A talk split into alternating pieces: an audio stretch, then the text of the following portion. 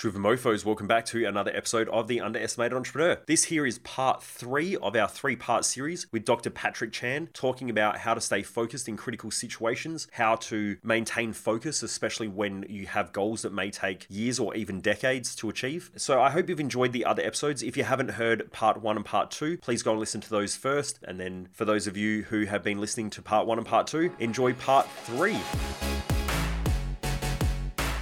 Welcome to the Underestimated Entrepreneur, where I share mindset, lifestyle, and business hacking tips, tools, and some painful lessons along my journey from growing my businesses and also working with some of the top entrepreneurs, business leaders, and professional athletes. So the 18 hour surgery, two days was the longest surgery. What was the most stressful surgery? Oh, there's been a lot. there's been a lot, but that's just part of it. You're gonna have stress. Large reconstruction, you're trying to plug the blood vessels together. So let's say you got a large tumor here, and we cut it out. Then you take tissue from the thigh with the blood vessels, and you plug it into the neck. But this guy is what 80, and his blood vessels are calcified. There's all this calcium in there. You're under a microscope trying to put it back together, and every time you put a stitch in, it just tears. Every time you put a stitch in, it just tears. So then you need to trim the vessel a bit more to get a fresh area, then try it again, do that again. Oh, it just does the same thing, and then trim it. And then you got a point where like it's not going to reach. so you got that gap now. it's not going to reach. Then you're like, oh well, I got to take the flap down. I got to reposition it so that it reaches. So how do you manage that? Call for help. You're not the only one. You get tired, every time you do something and it doesn't work, the next time you try it, it's going to be harder because you're going to be more tired. So have people around you in your business or in your team who can lift you up in those situations, who can really help you, and who can control your emotions at that time. I think it's important to have a good team around you as well. Sure, we had a good team that we can get along with, but it's also training that team so that in these situations of stress, you know they can cope with it. And they're not just running around trying to find equipment. You know that they can cope with that stress. From the time of hearing about um, maybe initial operation Yep. to actually doing it, what's the process look like there for? Is it learning about the certain you know person, or what's the process there? Yep. Emergency and non-emergency. So you got emergency and non-emergency, right? So let's say emergency. So let's say I'll just take an example. Someone comes in with a let's say a finger injury, cut the tendons, cut the nerves, and blood vessels as well. So the time you see that in emergency, then you consent the patient, book the operation. Now, in the emergency list, there is a lot of stuff. It's not just plastic surgery. There's general surgery. There's neurosurgery. There's everything, right?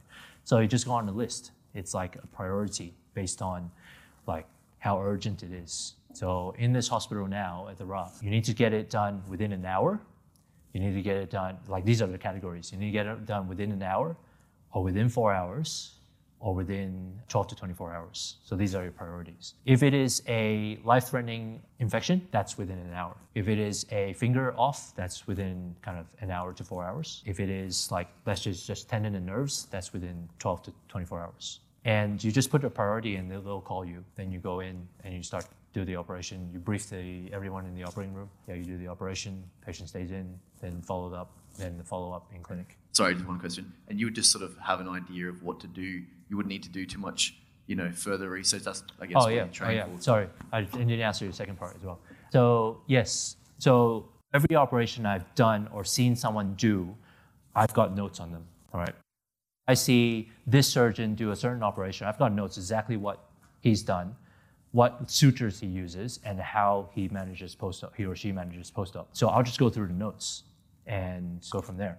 And elective, you can see someone, category one is within 30 days, so that's cancer work.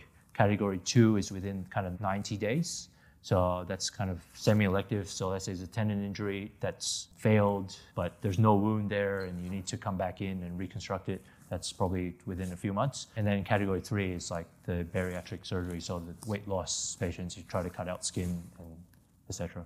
So obviously you do some pretty amazing things doing this surgery stuff. This is for you know it's taken years and years and years of practice to get that good. One of the things you said was used to it. I'm used to it.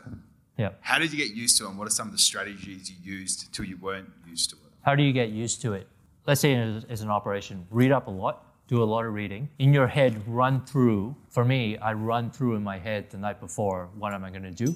So that's essentially already practicing in my head. Then the first few times, just have someone who's done it a lot of times and who's experienced to sit there, first show you, then next just sit there and watch you and critique you. Just make sure they're critiquing and not just saying, oh, you're just doing a great job. Sure, you're telling me a great job, but how am I going to improve? Everyone can improve. No one does everything perfectly. So that every single move you make, you can improve. So you just need someone that you can rely on to tell you to be critical of your work. And then you get to the point that I can do this on my own. And now that's the time when you're comfortable, then things can slide. You get to a point where you're comfortable and no one's critiquing you, things can slide and you get comfortable and your complications can start to come up. So that's when, if they do start to come up, that's when you go out, go to conferences, read more stuff, see what's the new technologies out there, or get another surgeon to come in, a mentor to come in to watch you operate, and start again. So there's always a new goal. So just try not to be kind of at a plateau. You don't want to be at a plateau when you're doing surgery. Thanks for um, being here today or investing your time. No problem. Two questions. First, what car do you drive? And or cars.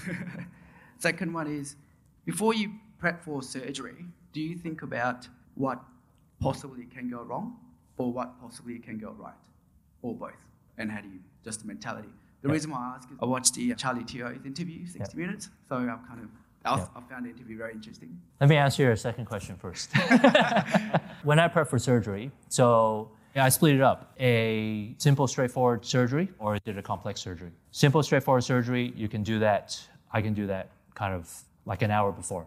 Right? What can go wrong? It's just innate. During the operation, the stitches are not stitching properly, or they can be bleeding.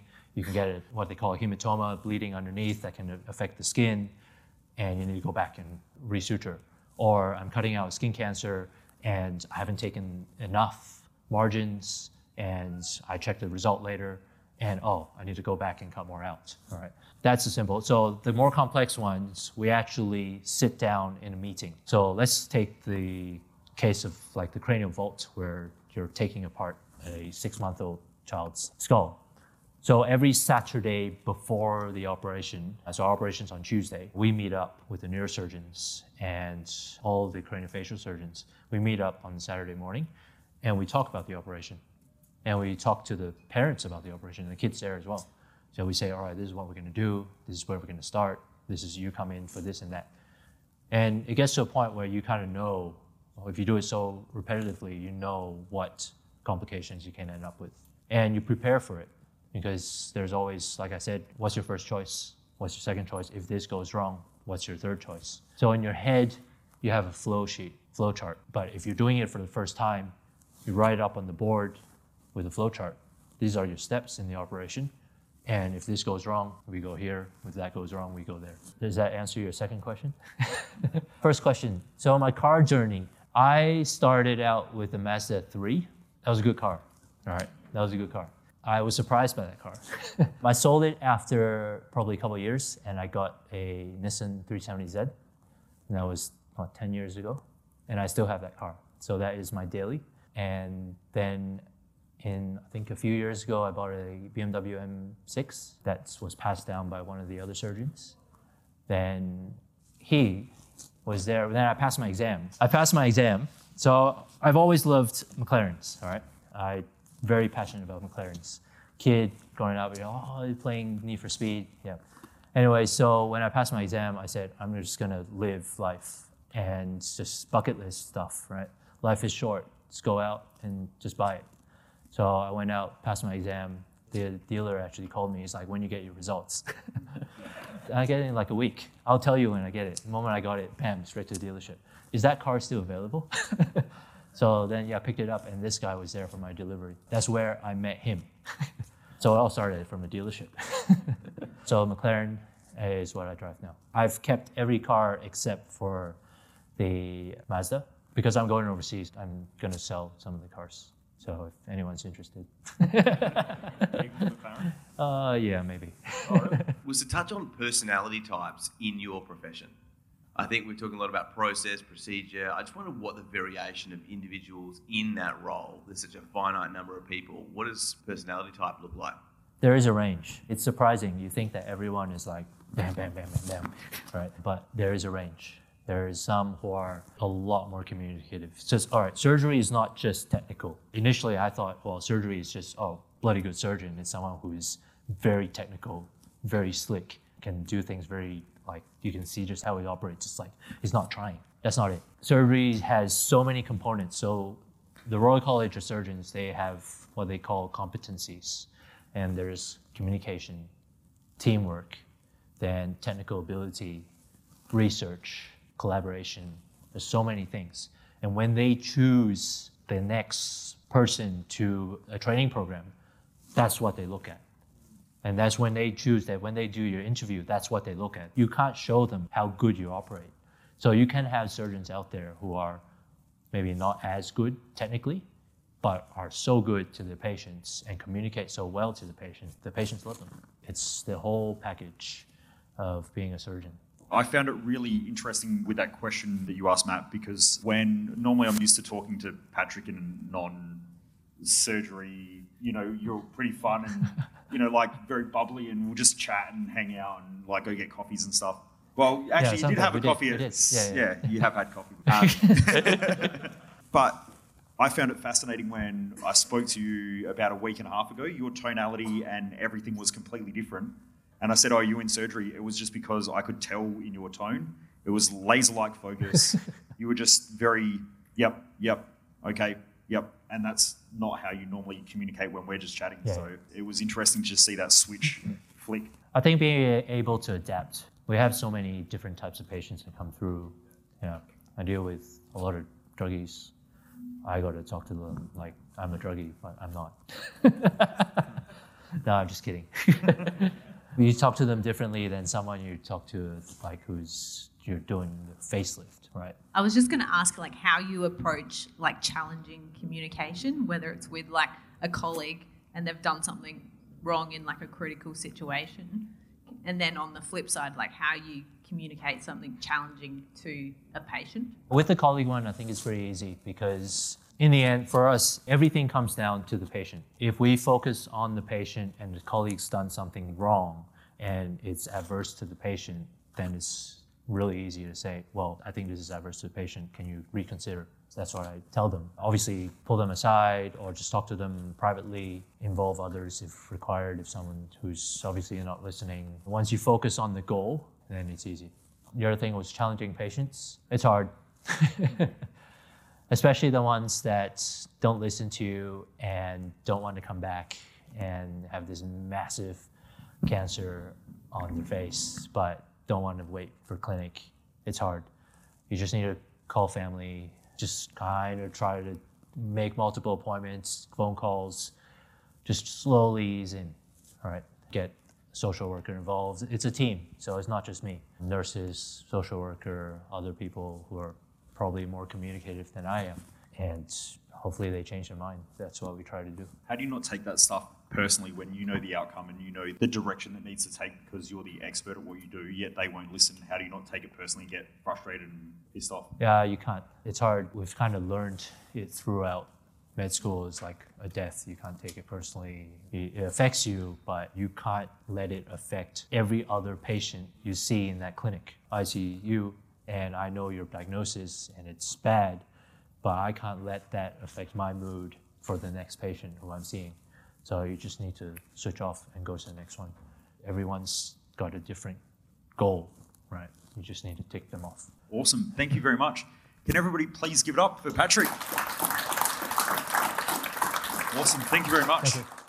Driven Mofos, I hope that you've enjoyed this three part series. If you haven't already done so, please remember to rate and review this podcast. It'll only take two to three seconds. It does make a massive difference. Also, as well, please remember to just share this with friends, family, and colleagues. Business can be such a lonely game. A lot of people out there really feel like they have a lot of pressure, a lot of stress on their shoulders, and they really don't know who to turn to. And that's why we created our Business Growth Odyssey, where we help business owners to consistently grow their business. Because if you're a business owner and you're not always growing and you're not on top of everything that's going on in your business, it can become extremely stressful until everything starts to bottleneck and things fall apart. And for a lot of business owners, it can destroy their self worth, it can make them feel like shit about themselves and about their lives. So that's why I do this podcast. It's also why we have our Business Growth Odyssey. Please feel free to message me if you want more information about Business Growth Odyssey as well. It's a 12 month program where we consistently help you to grow your business. We create accountabilities. We catch up every 90 days in a group setting with an event here in Adelaide, and we have people fly from all around the country to come to that event. And the reason why we do that is because as a business owner, you've got to have really good support networks. Just so many business owners get really shitty advice from people who really struggle to grow their own businesses, or they listen to friends or family or people that don't